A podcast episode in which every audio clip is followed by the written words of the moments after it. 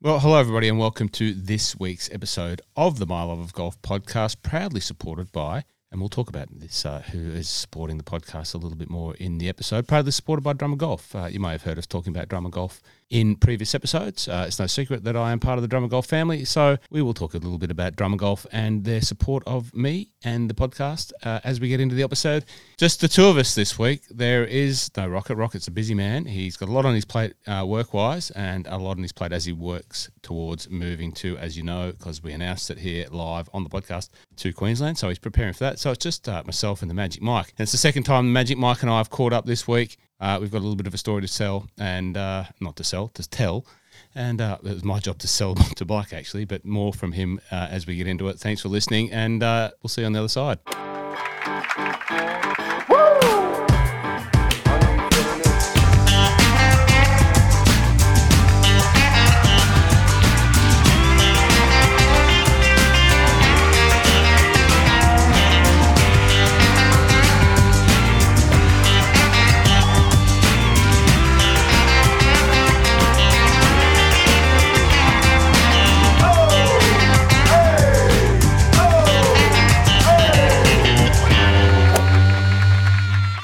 Magic Mike, welcome to the My Love of Golf podcast. It wouldn't be a Wednesday night without your wonderful company uh, here. And as we said in the intro, uh, we're missing the Rocket Man. Uh, we should play his music anyway.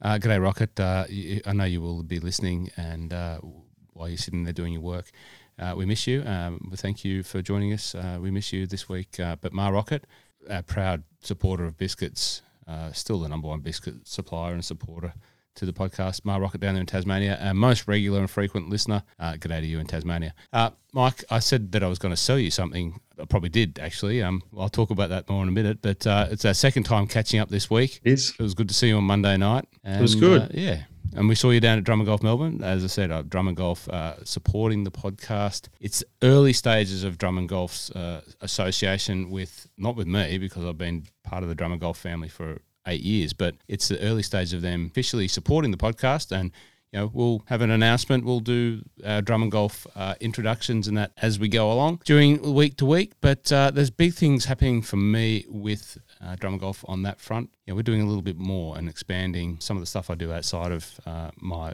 world with and for Drummond Golf. So a little bit more about that. But they're supporting me and supporting the, therefore supporting the podcast. So thanks to Drummond Golf. If you want uh, anything for your golf needs all around Australia, 50 stores, you can go and see them. Now, Mike, how do you how do you describe this week in golf? It's been an interesting one. There's been a lot happening and not much happening, but uh, you know, Yeah, let's let's go with, let's go with the big one first. Which one? Well, Oh, there's so many. Oh, I, I think you mean different um, deference to the main man in golf. We sp- spoke about him last week, and uh, Yeah. you know he's he's uh, given his interview with uh, was it Golf World, Golf Digest, Golf World, Golf Digest, Golf yeah. Digest. So he's given his interview. You know, you're all across that. I think you know the whole golf world's alight with the discussion of Tiger, um, and you know I'll just say that we thought that he might not come back. We did. We weren't actually sure, but it was great to hear that he is in the frame of mind that he will be playing golf again, albeit in an abridged or abbreviated format uh, or for, Yeah. for um form. But what's, Yeah, your, what's your take on that? I think that was, you know, that's for me is the biggest thing. I know every podcast and every person that enjoys golf is really getting a handle on what was said and what's he thinking and how's he feeling because he's, you know, he's a notoriously private person, and as you would be if you were him. I think um, the biggest thing for me was just hearing that he he thinks he's able to get to a point down the line where he's going to play professional golf. Now he said, I referenced Mr. Hogan or Ben Hogan and post his car accident, obviously only played a handful of tournaments a year, and I think he sees himself doing something similar. Uh, it's going to be like a picking and choosing. It's going to be a, here and there. Um, and as we were sort of just talking about beforehand, no one get excited. He's not going to be playing Augusta next year. There's, uh, he didn't say that, but I mean, I'm lucky enough to have been to Augusta, and I've walked there as a patron for two days, and I couldn't do it. it's, it's it's it's not an easy walk for someone who's coming back from what he's gone through. There's absolutely no chance he's playing there in uh, in April. Uh, I'm not a the biggest um, you know historian on on Ben Hogan and all the stories and um, about that, but just when you hear you know that Ben Hogan had a car accident. Well, not when you hear you, you know that Ben Hogan had a car accident, and then he came back, and it was never quite the same. It's just eerie to know Mm. that we're talking about Tiger Woods, you know, the Yeah. great, the greatest golfer in the modern era, having a Oh, car it- having a car accident and talking about coming back as, exactly as you know the four our forefathers of the golf game um, would have been talking about Mr. Hogan.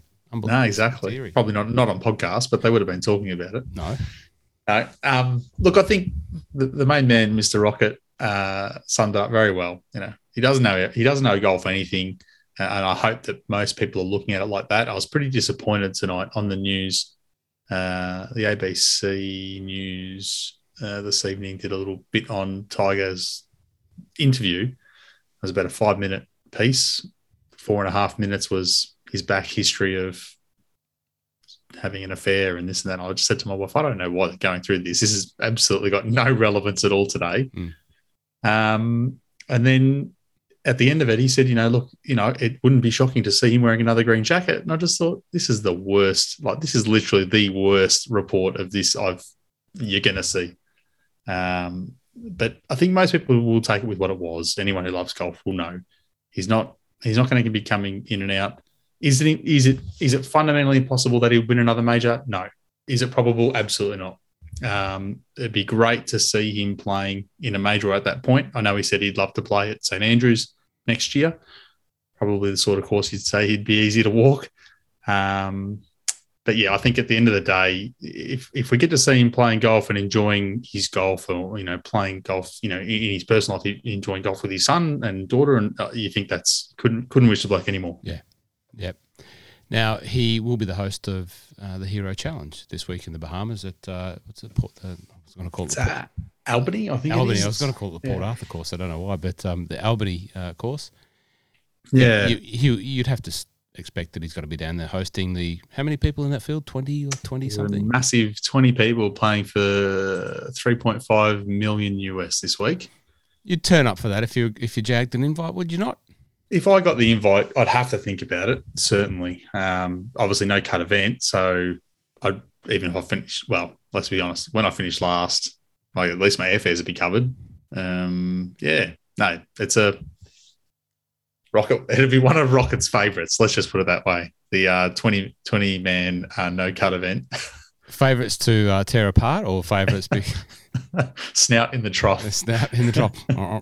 uh, interesting. We were we were uh, you know wondering how do you get an invite? How, how, who gets on the invite list of you know you, Hmm. you, we can we can actually quickly run through the entire field here. Uh, And Tyrrell Hatton, Matt Fitzpatrick, Sam Burns, Scotty Scheffler, da- Daniel Berger, Webb Simpson, Harris English, Tony Finau, Abraham Ancer, the of Golf podcast very own Abraham Ancer, Aussie Abe, as Rocket likes to call him, Patrick Reed, Viktor Hovland, Henrik Stenson, Xander Schauffele, Justin Rose, Collin Morikawa, Rory McIlroy, Justin Thomas, Brooks Koepka, Bryson DeChambeau, straight after Brooks Koepka, funnily enough, and uh, Jordan Spieth.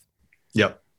It's not look, it's not it's it's a great set. Um, it is the week after Thanksgiving, so to get people to jump on a plane and head over there, it'll be uh look, it'll be interesting to see how the golf is. You'd say some will be there just for a little break, a little holiday, maybe enjoy uh, a few white wine spritzers by the uh, by the beach. And there'll be other people that'll be there to win because that's just the way they are. Um, I don't know who's who. I think uh, looking at the tournament, it's a tournament that you want to be a good solid ball striker. So the bloke at the top of the market's Collin Morikawa quite rightly because that's his forte. Um, he's obviously playing good golf. He only won two weeks ago. Um, but yeah, look for me, it's not a not a week where I'll be going crazy uh, throwing money at it, but I'd probably steer away from from betting the, the favourites because they're just too short. And as you'd expect in a 20 man field, you're going to get favourites that are not paying a lot of money. So Rory and, and Morikawa around $8, but I'd probably be investing. I'll be looking at guys like Hovland, uh, maybe Sam Burns, Mm. and maybe Daniel Berger, like guys that are got the talent, got the ability. Berger's the sort of guy I could see going down there and being a little bit switched on. He likes to party, but I think he would also like to just pinch to win as well. So yeah, they're the, they're the, probably the three that I'd, if I was ever going to look at it, I'd look at it. But Is it likely to be windy down there? I haven't looked at the weather. Um, I'd say it'll be on and off. Uh, there'll be no um, there'll be no shelter. You wouldn't think it's pretty open course. Is Daniel Berger's? Would you say that his game suits the wind or not? Yeah, hitting those big sling cuts. Um, I think I think it'll really just come down to how he's played, how much he knows the course. Like I know he's played there. He finished didn't didn't go well. He was 14th, which sounds fantastic, but you only got 20 people to play against. So, um, yeah, I think uh, I think I sort of when it comes to these sorts of events, it really just comes down to me thinking historical stat number, and if it's going to be someone who's putting the ball around or you know um, plotting their way around the course. That's the most important thing I'm worried about. I'm not looking at their form. I'm not looking at anything else. Uh, I know people talk about, well, um, another podcast I listen to, the Tour Junkies, they always talk about strokes gained home life. It's, if you're happy at home, there's there's a good chance that that's going to um, balance off in your uh, in your work on the course. Imagine if we saw a stat like something like that pop up on a PGA Tour stat finder. Well, that's strokes, well strokes gained home life. strokes gained home life and strokes gained um, the baby boom, baby boom, baby bump, whatever people call it, because yeah. Jordan Spieth just had a baby, so um, he's there, so he could be uh, taking advantage of that. But that's the thing, you just don't know. He could be Spieth could be there, first time dad, really just thinking this is this is what it's all about. Like mm. I just feel one, at one with Zen, or he could be not sleeping for the last 48 hours with a screaming child. Um, he knows, we don't. So it's finding that balance. Uh, another uh, new dad, uh, Rickie Fowler, definitely not playing, but uh, yeah, maybe maybe he might uh, he, strokes game strokes game baby.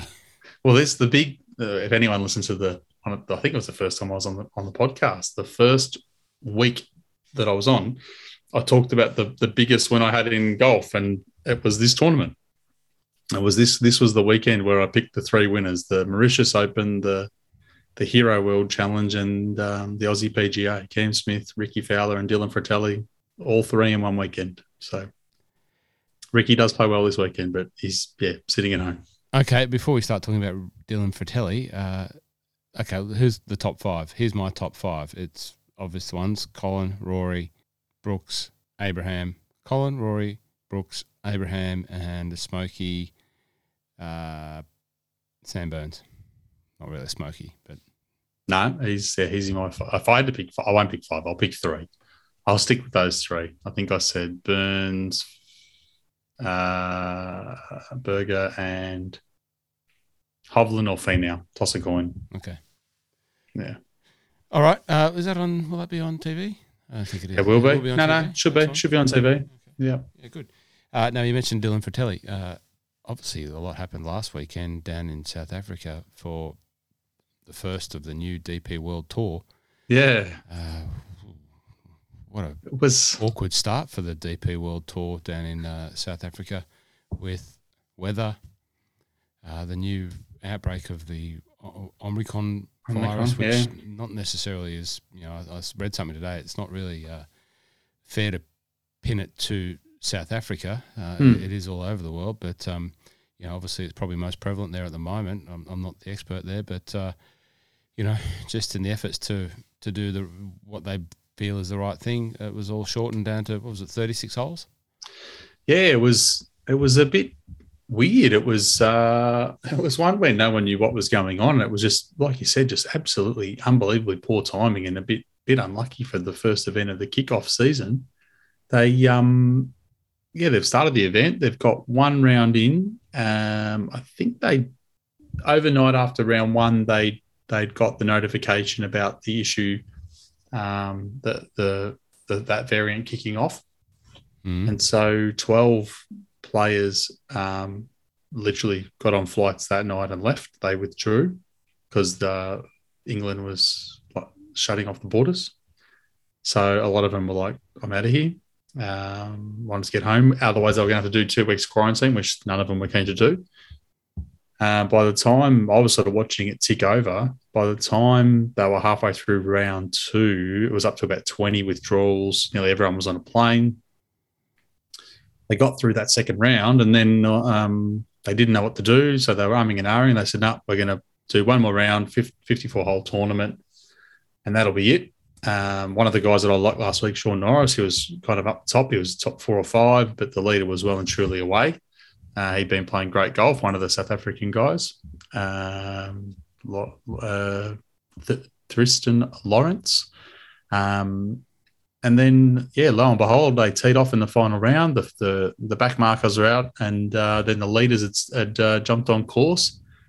And the leader had made a bogey on his first hole, a really poor putt. Was looking a bit wobbly, and I thought, oh, this could get a bit sketchy here. He uh, he has got a solid four shot lead, but he had Zander Lombard and Ashley Chesters and Norris behind him, you know, super golfers, yeah. you know, top, you know, world class golfers. Um, and yeah, they got a they got three holes in, and the thunderstorms came in, so they took them off the course, uh, and that was it. They never ended up get, being out. They said forty five minutes, and I woke up the next day. They never got back out, so they called it at thirty six holes, and that was it. Everybody went home. So with all that's gone on, DP World have said let's have a break for a bit, and it looks like we won't see DP World Tours kick back off until uh, next year at the Abu Dhabi Classic, maybe, uh, mm-hmm. according to the inter- internet here. But uh, it just goes mm. back to a Sunshine Tour event. So that's it. Next week, oh, this week, sorry, yeah. So it was going to be a joint event with the Sunshine Tour, the South African Open, but now it's uh, yeah, it's uh, just the South African Open. A lot of the obviously the South African boys have all stayed. There is a handful of people there that have. Uh, I, I would say there would have been some golfers that would have been weighing things up. Mm. I know. Um, is it Ashley Chesters? Is it Ashley Chesters? Is uh, I think he's from the UK. Um, I know last week he was right in the mix, so he was hanging around. He hadn't jumped on the plane because they were giving out three spots to the Open. So if they're giving out three spots to the Open and you're sitting third yeah. comfortably, you're hanging around. So that paid off. So yeah, he, he ended up getting his spot into the Open uh, from last week. But um, yeah, anyone who didn't go is, is, would have to hang around this week because why wouldn't you? You can't. You're going to go sit in two weeks quarantine. You might get lucky and end up having a um a week where they say, you know, who knows what what the new world looks like. We've all sat through this for the last yeah. twenty months. In, in a week's time, they might go, no, no, no more two weeks quarantine. You can just come straight back home. So I'd say that they probably just keep playing golf and see how he goes. So who we got this week playing? It's just stacked full of uh, you know South Africa's top talent. Absolutely, South Africa. South Africa's got talent. Uh, yeah, it is uh, Chris, Christian or the top top say ten names that everyone would know: Christian Bezuidenhout, Dean Burmester, Garrick Higgo, Dylan Frittelli, Shaun Norris, Wilco Nienaber, Justin Harding, Brandon Stone, uh, George Coetzee, and the one that I'm going to add in that not maybe not everybody would know, but I actually don't mind him this week is Henny Duplessis. Oh yeah. Um, very uh, common. I think it's a pretty common South African name, but uh, yeah, it's a, it's a lot of um, a lot of a very very high percentage of South, South Africans playing, as you can imagine. Uh, that list that you rattle off, you know, you, you were familiar with all those names because we're used to seeing them on the European yeah. tour. Yeah. Uh, some in the PGA Tour, uh, Dylan Frittelli in, in, in, many events in the PGA Tour, and uh, great golfers. You know, the South African mm. we've talked about in the podcast before. You know, like there's, there's South Africans have been you know over indexed in participation on both tours. Yeah, so they uh, have.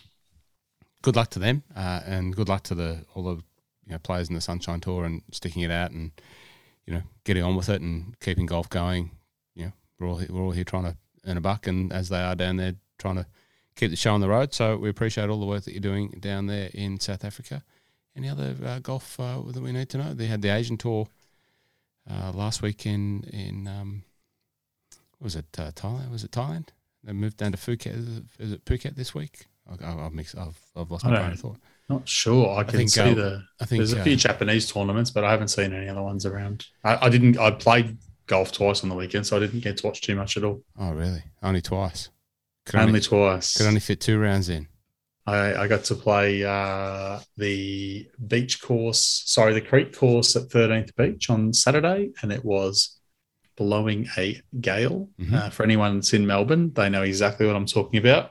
I had 32 points and won the guest comp at, with a massive 32 points, which was great. I had my first eagle in a long time, um, which was which was very exciting for me. The bloke I was playing with thought I was a bandit, but that's okay. Well, you, won, uh, you, you, did win the you did win the comp. Thirty-two points. It was, it was like 10, 15 people playing in it. So, I, you know, I'll go down there at some point and collect my seven dollar fifty uh, uh, clubhouse credit. um, what was the da- what was the daily scratch rating? I don't know. I just I, I didn't pay. You would- Did you play to your Shouldn't handicap? Did you have? Did you had a look No, at no. it? No, no, okay. oh no no sorry. Because my uh, it was it must have been it was one. It said, so my daily was my daily was eleven, and I think it said that I played to twelve, even though I only had thirty two points. Something like that. Okay. I was playing hard Yeah. anyway. And then sun, Sunday, I went off and played uh, one of my favourites, Lonsdale. So that was great. So played Lonsdale Sunday. Uh, just while we talk about Lonsdale, and thanks for reminding me. Uh, did you see the pictures coming out of uh, Airswing Media? Who's been down there this week? Yeah, yeah. I've seen the other ones that they, that he did a little while ago. It's such a it's such a pretty course to get pictures of. It's so good. Uh, Nick Wall would have been busting out of his skin to get out of Byron Bay, jump on a plane, and start flying around. Uh, he probably should have been in Ireland maybe three times, four times in the last uh, 12 months or so, and hasn't obviously been once. But uh, I know how excited he gets to get on a plane, uh, jump in a rental car, pop the drone up, and start shooting. And uh, you can see why, because uh, some of those images coming out of Nick's camera and drone camera, uh, stunning of um, Lonsdale. It is, and and it, it, is a course that um, I don't know. It's very photogenic, we'll call it, but uh, especially from the drone footage, really being able to pick up those squared off greens from that from that um, height, I was just going. just just looks so good. I was just going to say, you know, you've heard us talk about Lonsdale Links and the work that Ashley Mead from OCM did, and you know its relevance to golf. If you can't go and play links golf and see what a square green is, and go to Dornoch or Brora and and play on courses like that, or you can't go and experience a Redan green or a thumbprint or a road hole, you know, all of those um, great golf qualities are adorned in that course, and that's one of the reasons why the OCM guys have done such a great job. And you know, you can see it in those pictures of um of, of Nick's, you know, the thumbprint green on. I can't. What's the hole? The par three. The thumbprint is around number six, I want to say. Oh no, no, it's on the back. It's on the back nine. Yeah, I remember Yeah. play, we played the. I can never remember the holes when I played the Yeah, nines in reverse, but correct. I did the same. but um, maybe- yeah, Is it, is it after the par five? it's after the punch bowl par five Yeah. around uh, punch uh, right hander. Um, then you have the thumbprint, uh, and then you drop down the hill and uh, play the other par five. So yeah, It's a great hole. that fourteen ish. that thumbprint path three. It's a great hole It's the wasteland off to the right. Oh, it's beautiful. It's really good unless you um, you're playing it into the wind. So it's a very no one really going to care about this story, but you're playing it into a southeasterly, which is very different. Everything in Geelong down that way is normally a southwesterly, and we're playing that hole into the wind. So I tried to hood a little five iron into the wind, and um, yeah, pulled it a smidge, and the runoff on the left hand side takes you all the way down to the next tee. So I had a you know an 80 meter chip back up the hill. so it wasn't my favourite hole on the day. Uh, good design, good design. Uh, Phuket, uh, the Asian Tour is playing in uh, this week. The uh, Phuket Championship, uh, Laguna Phuket Championship, Phuket, Phuket. I'm not sure if I how pronounce it correctly. Apologies to anyone. Phuket, Phuket. Uh, never been. You been to Phuket? No, No, never been. okay, never been. Uh, so yeah, it's a stacked, stacked team, uh, stacked, stacked, stacked team, stacked. Uh, Field. Field is the word that I thank you very much. Word that I'm looking for. Uh, Galvin Green, uh, I like Galvin Green. He's a, he's a good, he's Mm. a solid player. Ryan Lumsden from Australia is playing. Uh, Jazz Janewattananond. Uh, Jazz. Jazz, yes. Um, Scotty Hend. Uh, Wade is still. Scott lead- Hend's playing. I believe so. He's in the list. Scotty's um he was going through some health issues. I, he was going in to get some an operation done. I think. Oh, is he? Uh, last week or two weeks ago, he might, must be better, which would be great if Okay. he's playing. Well, it says it says entered, but you know, like I, I, I do remember seeing something like that. It says entered. Mm. Uh, Wade, um, Wade's playing. Another one of my emerging favourites, uh, Berry Henson. You know much about Berry Henson? You seen Berry? Um, No. Berry, Berry. Where did Berry pop up? Maybe playing the Scottish Open. Uh, he was over there and he, he did some media and uh, great character. Uh, he was, I think he might have been leading the Scottish Open or something after like the first or second round, and he got a bit of coverage there and a great character. Uh, has a has a trick shot called the tie spinner. It's like a knockdown sixty degree. You know, plays it from about two club lengths outside of his back foot and hits this down downward strike ball that just skids up the uh, the face of the green, you know, burning the grass on Yeah. the way up, and then stops about a meter from the hole. Of course, at the tie spinner. I don't know why. Um, anyway, good luck to all the players out there. Now, Hmm. speaking of uh, burning the green, the real reason why we're doing this podcast and we continued on without our uh, leader, Rocket.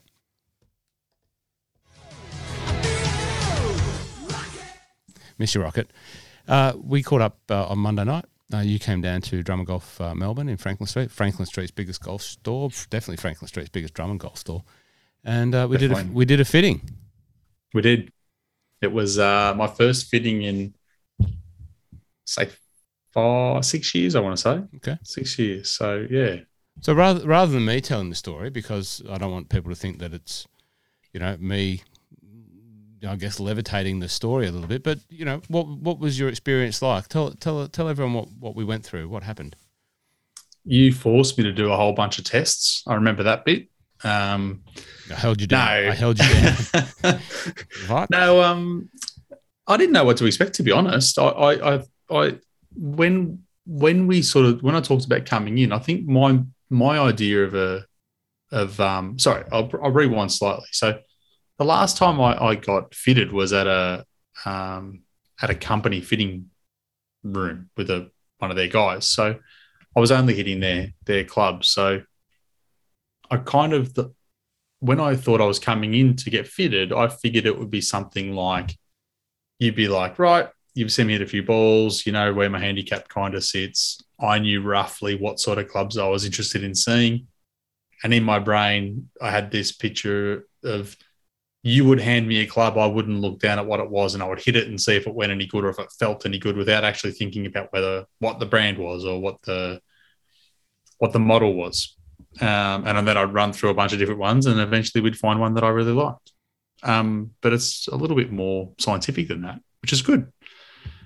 So to start off with, we uh, I stood up against the wall. I felt like I was back at uh, back in primary school, and they were measuring my height, um, which is obviously I'm guessing to do with what distance, uh, what length the clubs and everything needs to be, and everything else. So I think my, my height was the same as what I thought it was, which is good because I can't remember the last time I'd, I'd stood against the wall and been measured. That's uh, for those of you that have never seen Mike in the flesh. Uh, six foot six, Six six, yeah, six six. A Collingwood six footer actually at five eleven. five eleven.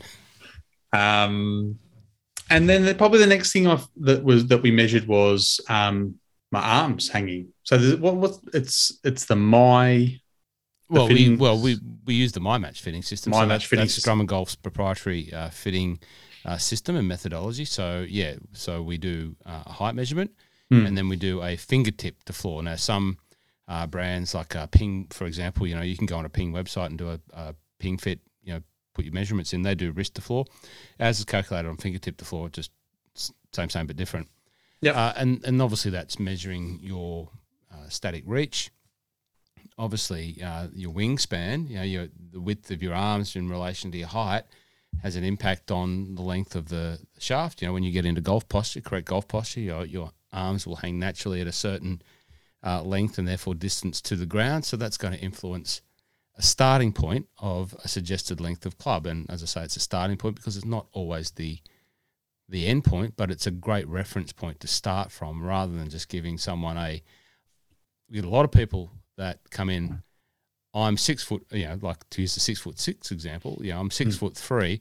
I need longer clubs, but you know, you quickly saddle up beside them and say, well, that may be, may be the case, but it may not be the case. Let's have a look at your fingertip to floor. Stand beside me. Now I know Yep.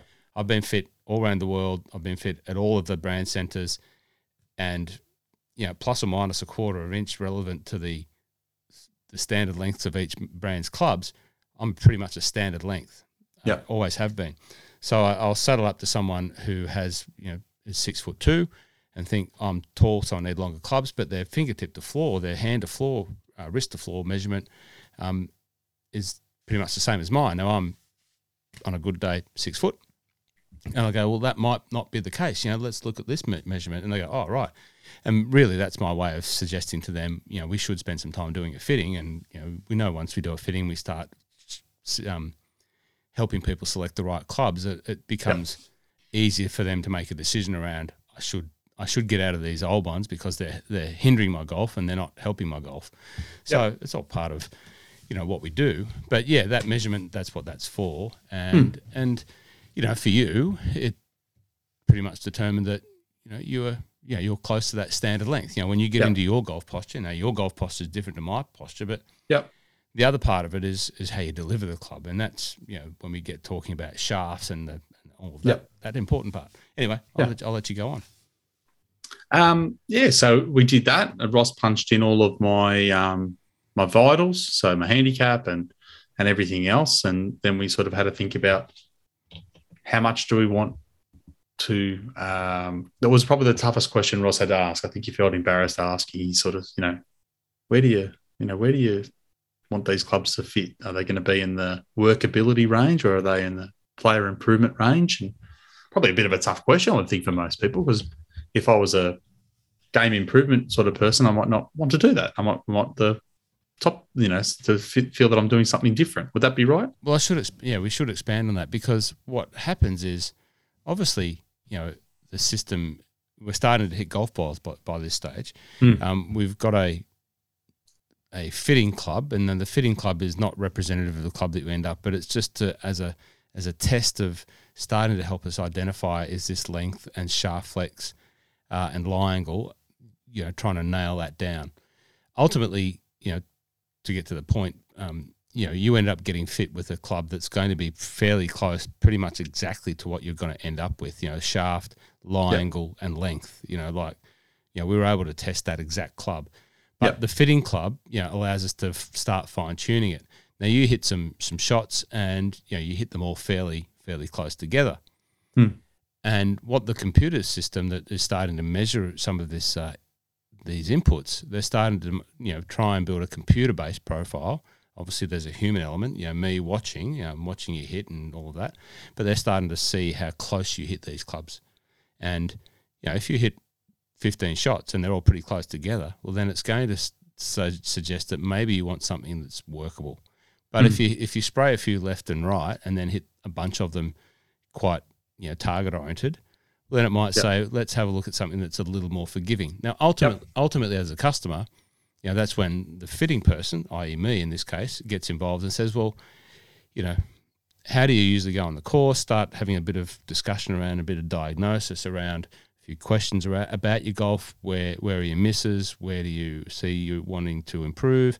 Where's your golf journey going? You know, are you happy with the level of golf and you know want some more help? You know, i.e., more distance. Do you need more distance or you know, are you on the up curve? You know, are you getting lessons? Are you still wanting to get from 12 handicap down to seven, back down to six, five, four, or whatever it is? And hmm. sometimes, you know, like your your last set of clubs were five, six years ago. So you're not you're not changing clubs. You know, like me, I get a bit jaded because I can change clubs every year, but you know, you're not changing your clubs every year. So if your journey is towards a four handicap or a five handicap, where maybe once upon a time you had the potential, you might want clubs that are going to get you to that level and be at that level Yeah. when you want, but you might not. So you know, these questions start to fine tune us, and you know, in your case, you know, I think you were you would hit them quite tightly compact. We got rid of a few outliers. You know, we we, hmm. we move move a few um, numbers out that we don't want to sort of benchmark on, and uh, it said workable. So we ended up with, I guess, when we get to that point, pretty much Hmm. around that sort of type of club. Yeah, and it wasn't, and it was good because it didn't just say one set of clubs. You know, they, these are the ones that are for you. It wasn't like a uh, a tool that said this is the one for you. And like I said, not, nothing against the last fitting I did because where I got fitted was great, but it was one company, so I was only ever going to end up with one or two of the different types of clubs, and that was really all it was. Whereas the the one that we sort of had, the, the my match one was like, right, here's all the ones that are, that would sort of fit in that range for you. Here's the ones that we have a look at, and so um, then it came down to sort of trying a few. Yeah. yeah, So what it does is break it down into a gold, silver, or bronze level of fit. Now, gold is you know really fine tunes all of the uh, clubs in that category. Now, if you and you know there's a number of filters. You know you can say, and one of the questions I didn't ask you because you know you were spending all of the winnings on Min Woo Lee, who unfortunately wasn't able to join us tonight by the by the looks of it. Um, uh, you were spending your winnings, so price, you know, pri- you know, we didn't filter it by price. But someone might come in and say, Yep. I'm sensitive on the amount that I want to invest, so you know I need to look at this this this price point. So immediately it's going to discard. We're not going to even talk about the upper end if hmm. someone's looking at a, at a price point of the club. So it really does help just showcase what is available in that space. Now sometimes it gets to the to the point where it showcases what's available in that space and people want more choice. So they go, well, I might have to invest a bit more, or it, go, it goes the other way. Oh, that's too much. I might want to come down. But it shows all the gold. The silver is, you know, everything there, but maybe a little bit more, you know, the outliers, and then sometimes the bronze is pretty much anything in that whole space. But you know, as you know, golf clubs, you know, they're let's define them. There's workable blades.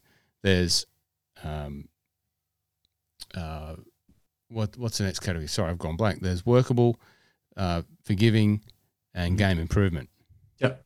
Um, so, you know, in the forgiving and the game improvement category, you know, there's dozens and dozens and dozens of clubs.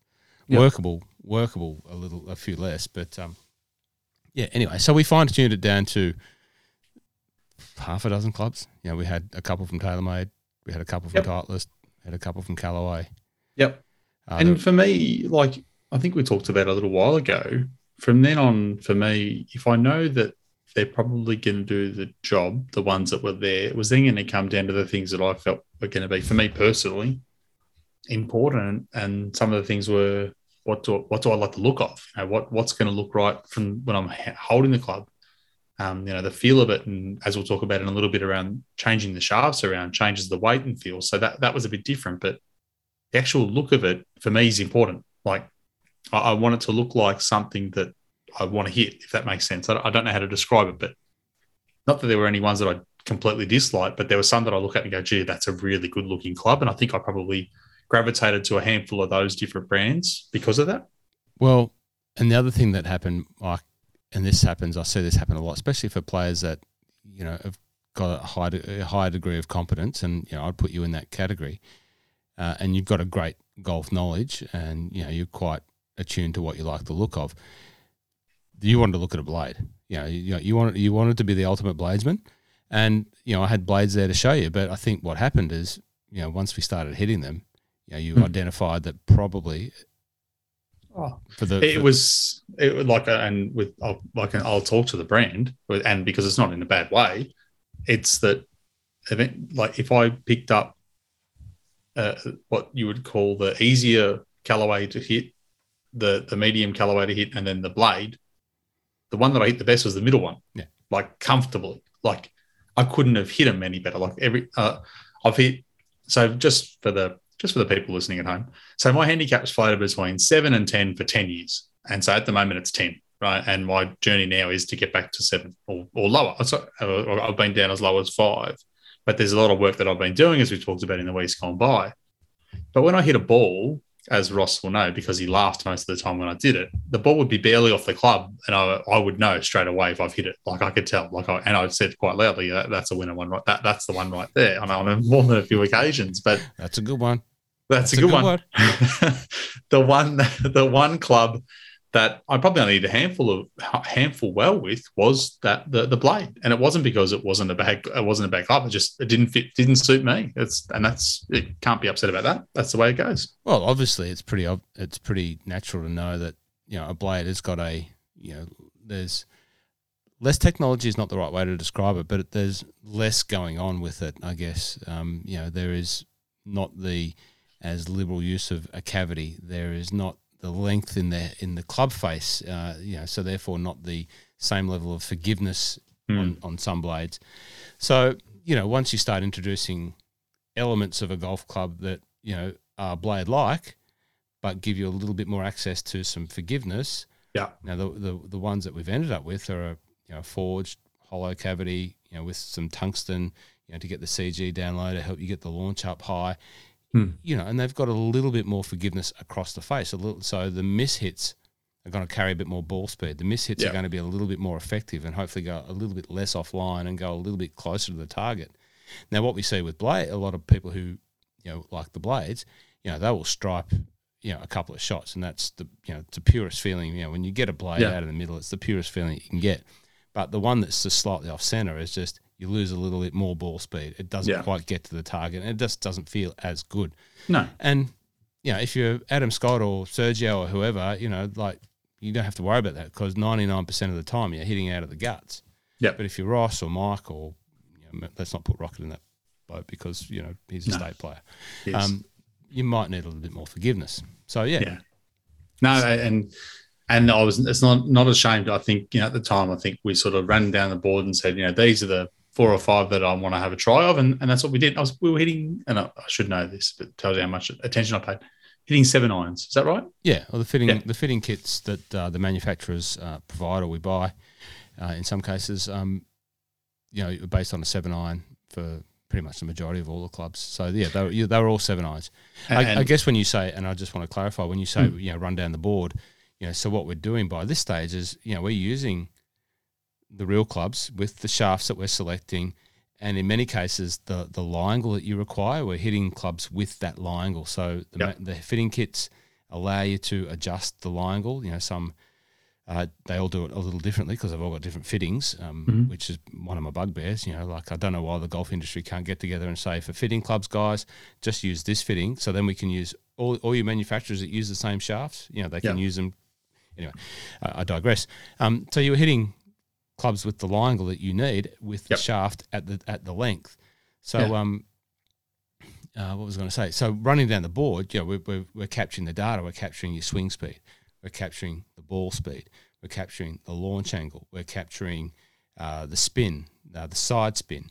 We're capturing uh, the peak height. We're capturing the the rate of ascent, Yep. uh, carry, and distance. So you know, we're obviously generating this off a off a measuring device, off a, a launch monitor. Uh, and they're all really important factors to consider and that we do consider when we're looking at these fittings. So, you know, sometimes ultimate distance is not the winner. Um, you know, carry No. is, is obviously important, but how how um, high the ball goes, but then how steep it comes down. You know, like Yep. especially with seven irons, that's going to um, give you an indication of how the ball's going to stop when you fire that seven iron near the pin. Is it Mm. going, is it coming down steep enough to give you the, the the stop? Now, one particular club that you hit um, that might have had a different loft profile just had a slightly less rate of, of spin. And it was a great club. You hit it quite well, but had a li- little bit less spin and a little bit less height and less ascent. So it was, and, but it went five yards further. Hmm. But it might not have been the best club for you Yeah. because because of where you're at physically, strength, age, all that, and improvement curve. Um, yeah, so I just wanted to point out that that's the sort of level of detail that we were sort of looking at when we we're running down. Absolutely. Yeah, and and one of the benefits as well is you, just for everyone at home again is it's it's all measured in yards, so you feel like you're smashing it out there when you see when I'm seeing the seven iron clear get out past 170. I was I was I was excited. I thought, and then you told me it was in yards, and I was less excited. but but um, no, you're right, and and and and you described it really well because uh, the honest answer is of the ones that we tried and the one and and as I just said before, I'd played Saturday and Sunday, and I was pretty tired. so by the time we'd hit a lot of different clubs, and, and Ross had done a lot of work, especially for me because I I do catch the toe, so I'd have had my last set were two degrees upright, Mhm. and we were sort of working around that sort of thing. So Ross is doing a whole lot of work there to get those things right. Um, so when it came to hitting the different clubs, there wasn't a massive difference. Like it wasn't like, you know, there was a few that were going a little bit further, but like with all the data that we had, some of them had, like you said, a higher spin rate and this and that. But when it came to like, how did they, how did they perform when you looked at the numbers? They weren't. There was nothing that was like completely night and day versus the others. I wouldn't say. Would you Yeah. agree with that? Oh, definitely. You know, like first and foremost, like you did, like your little circles. Uh, you know, like the we circle the groupings by different colours, so all of the clubs just show a different colour, and it was like. I wouldn't even say it was like the Olympic rings. I usually call it, you know, the customers Olympic rings, you know, because they all sort of overlap like an Olympic rings. Yours were, Yeah. yours were very overlapped. So, um, Yeah. you know, That the- the when you hit them all, hit them, hit them all those little slices every single time. It's just they just end up in the same spot. the, the, the, it was tight dispersion. Yeah, what the word we were looking for was dispersion. Your dispersion Yep. was very tight, so it, it made it very uh, hard for you to, I guess, get to the point of going. There wasn't a absolute. Well, there was in the end. No, there definitely was a There clear, was. there was a clear It winner, was. but it was very close. And there was, and, and I'll, I'll add in as well. One of the things that we did was I, I had my own seven eye. So there's a seven eye I've been using for six years, and we hit that as well, and that was professionally fitted at that company's headquarters. So it was all for me. That you know, it was um, you know, as I said, two degrees upright, and everything had been done there previously. So when I hit that again, it wasn't super different to some of the some of the, the newer clubs. Like there wasn't a massive, massive difference, but um, the last thing, and if I'm skipping too far ahead, No. please please pull me up. Your show. The last thing that we did uh, was we started trialing a few different shafts, and there was one shaft that we tried, and I can't remember which one it was. Well, it was, that, it was Um, actually the, well, the first thing that we did. You know, I put some shafts in that I thought, you know, might be knowing knowing what you had. Uh, Mm. You know, like I wanted to maybe throw something that was a little bit different uh, towards you and just see how that performed and, and Yep. what it, what it gave you and and we and you sort of liked it. You Yeah. sort, you know, you sort of liked it, and, and I sort of, you know. I get the benefit of knowing your golf a little bit and knowing you a little bit. So, and it's a shaft that I like, and you know, we sort of swing at the same sort of tempo and, and, and whatnot, and like to have the same sort of flights and whatever. I thought, I, I like this one, so give this a try. And it was going all right. Yep. But then, then we pulled out your club and started having a look at that, and it gave me Yep. another look at the shaft and what that did. And I sort of couldn't find the shaft. I think, uh, and then we got to your club, and then we found you know the exact shaft, and th- that was the Yep. game changer. It was, um, and it was the stock shaft. Is that right? It's Yeah. the normal. Yeah, it's it's the the- normal shaft that comes in. It was with the, with the clubs, and it was it, it was. I hit it as well as I've hit it, and I hit it further than any of the clubs. Comfortable, like Yeah. it was it, the carry and the distance on it was it picked up probably five or eight yards, which is great. Yeah, and and we had uh, yeah some um, you know you could see on the, the strike pattern. You know, like once you that you got that shaft, the strike pattern was center, center, center, center, Yeah. center. Yeah. And and one great thing that I've learned in in fitting and playing around with shafts, you know, shaft obviously influences a lot of the characteristics of a golf club. You know, in terms of how it gets delivered back to the ball, obviously, uh, the flight characteristics, the spin characteristics, and that's so varied on on each player. But essentially, what you're looking for from a shaft, it's a timing device. Hmm. You, know, you, you you want a shaft that works with your tempo, your release pattern, and how you you del- you individually deliver that club back to the ball. And it's a timing device, and and that in that example proved it because the timing and the centering and the strike, uh, is, and that's what you're looking for, Hmm. and the consistency of strike, and it just was chalk and cheese between the one that we started with in that particular club, which is another Yeah. an, an option. Um, it just changed the game. You go. It did, and it was funny because it felt really good when I was hitting it. It was great. Then we tried a different one, and it didn't feel as good. So I was really leaning to that first shaft, but then the stock shaft was, like you said, it was a, a little light bulb went off, and as I said, Ross was sick of hearing me say that's a good one.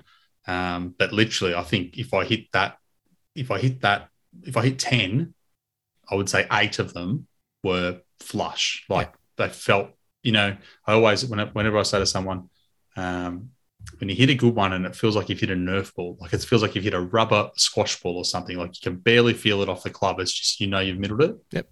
When you hit eight out of ten of those, you're like, right, this is probably the one for me. Uh, so, full disclosure, what we ended up with was the Callaway Apex Pro.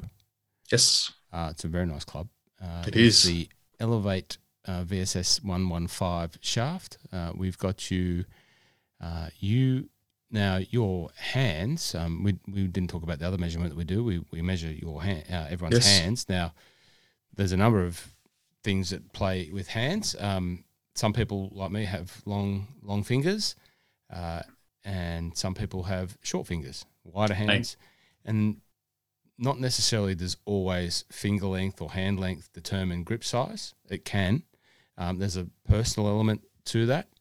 Uh, Mike has short. You know, if we put his hand and my hand up together, you Hmm. know, my fingers sort of like a almost like an inch, half an inch longer. Hmm. But Mike likes a um, uh, a stronger grip, uh, a, a thicker grip. You know, he Yep. likes almost that mid-sized grip.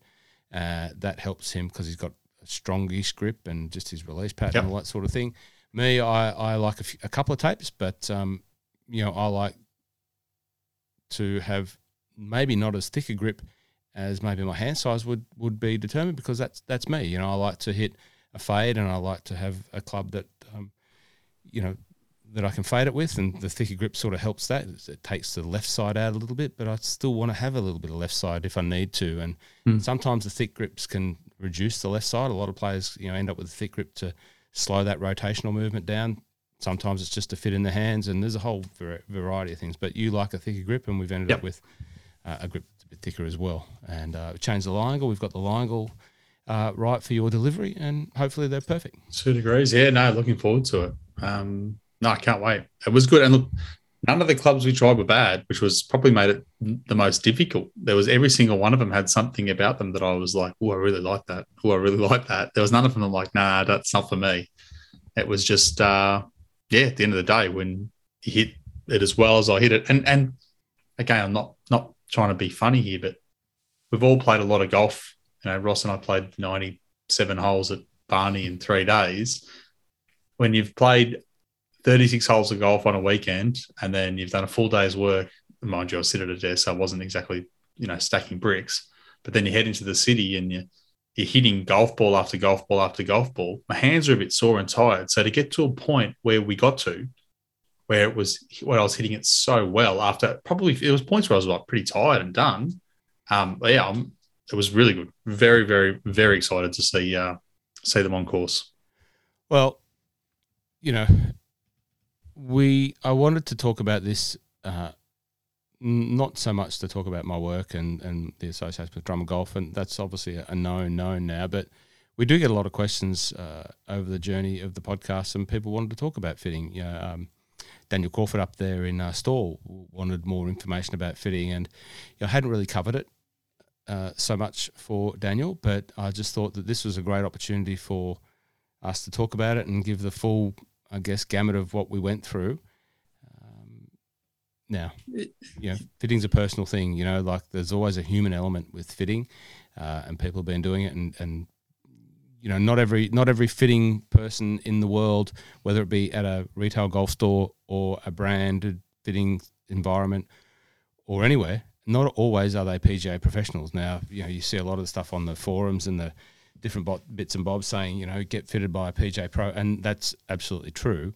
But you know, you can be a fitting professional without being a PGA, you know, scratch plus two golfer. There are plenty of Yeah. scratch plus two golfers that don't know, understand fitting.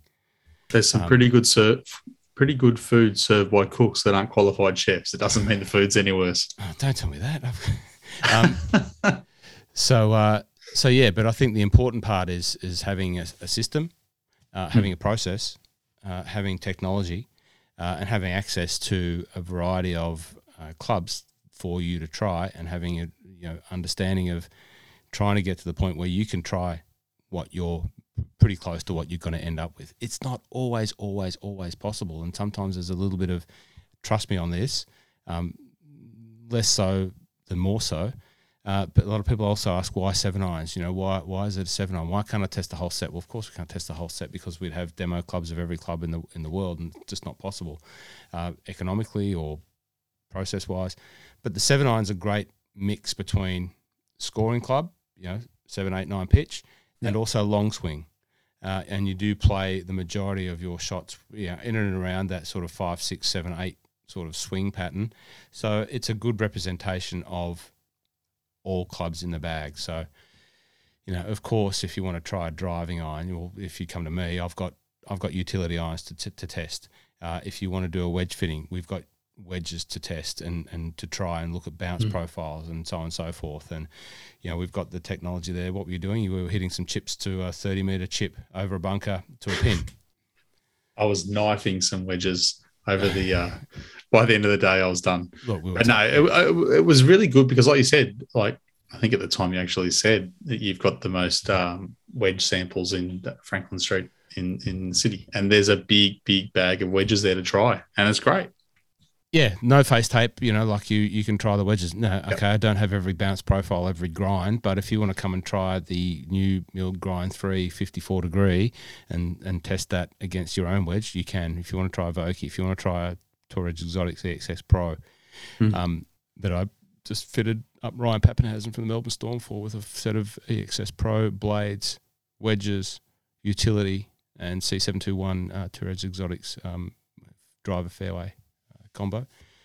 Uh, good day to you, Ryan Papenhuyzen, um, Drummond Golf ambassador. Uh, yeah, so you can try them all. That was great. Yeah, it was.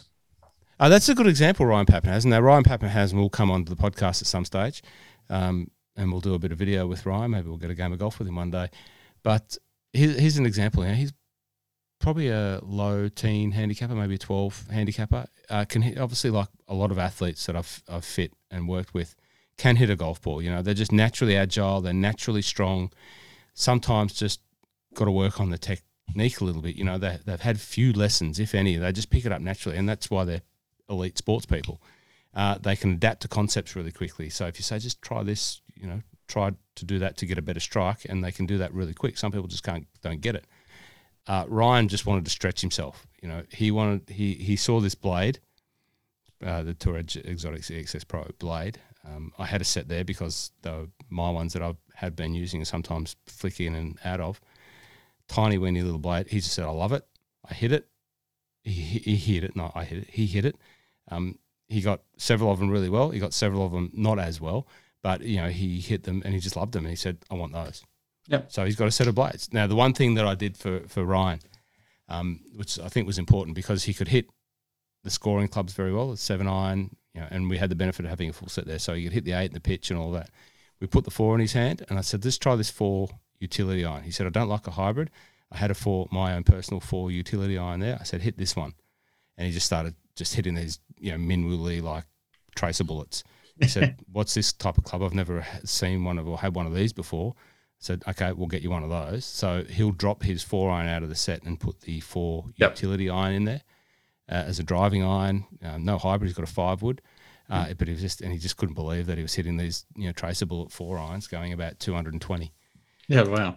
Um, so anyway, Ryan Papenhuyzen, Melbourne Storm, uh, fullback, um, beautiful. Have we covered everything? We've covered everything. I think uh, that's it. Next week, I'm sure Rocket will want to talk about the uh, the Saudi Gulf. I think it's on in Jan. That uh, So is it kicking off? Is it is it on? Is it a thing? Is it is uh, the people that are reported to be signing up to this uh, program Mm. signing up? they haven't. Well, no, they haven't done any of those. And no sign ups yet. It's the um, the Saudi event that's coming up that DJ was going to defend. They've they've uh, the tournament's put out a list of 25 people or players that they've said have confirmed they're playing. I think we talked about it a few weeks ago. Effectively, now what has to happen is the tour has to approve that because they can't just go and uh, take their wares elsewhere. And I think it's the same week as Pebble Beach off the top of my head. Yeah, it's it's a very interesting list of players. I had it down here in front of me just so I didn't forget. But Abe Ancer, he not super surprised. Casey DeChambeau, Jason Dufner, I don't understand. Uh, He's, I I think he's a fantastic like golfer. I think he's very funny, but I wouldn't have put him on the list of people that are I'm cheery that they've signed on to this tournament. He hasn't played very well in a long time. Uh, Tommy Fleetwood, Sergio, Tyrrell, DJ, Jason Kokrak, Lowry, McDowell, Mickelson, Kevin, Na, Niemann, Usti, Pultz, Schauffele, Adam Scott, Stenson, Har- Harold Varner third, Johnny Vegas, Bubba, and Lee Westwood. So it's a bit of a hodgepodge. It's certainly a cross between the Euro and the uh, the US Tour. Probably Adam Scott's probably the one that I thought was the most surprising that's decided to sign on. But yeah, so I believe now, yeah, it's back to they- they've said they've signed on, or the tournament has, has said that these guys have all uh, agreed to come play. Okay, mate. That's it. Great to have you and I on board. I missed you again, uh, Rocket. One more time.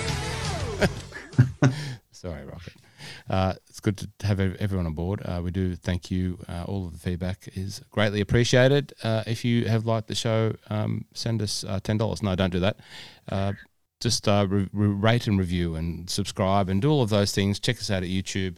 All of that wonderful stuff that you continue to do for us, that would be greatly appreciated. As we build up toward the end of the podcast, where we might have, as Matt uh, Mollica termed it, the the loggies, the L O G G, The loggies. yeah, the loggies, uh, M loggies, floggies, uh, the loggies, uh, not the loggies, the loggies.